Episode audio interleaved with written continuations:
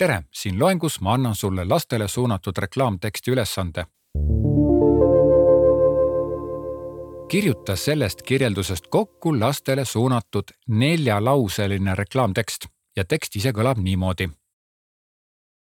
see Brio mäng defineerib kvaliteeti, mis on selge käsitöölikus välimuses viiekümne nelja osaline maitsekas rongikomplekt tuleb kahe mootoriga ning paljude aksessuaaridega, mis tagavad tundide pikkuse kujutlusvõime rikka mängu.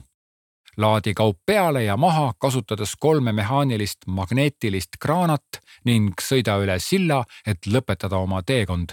kui oled mängu lõpetanud, on võimalik kõiki osasid hoida Brio karbis.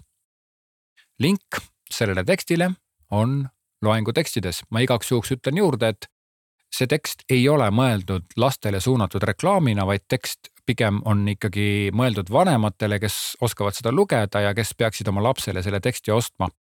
aga sinu ülesanne ongi teha sellest tekstist lastele suunatud tekst.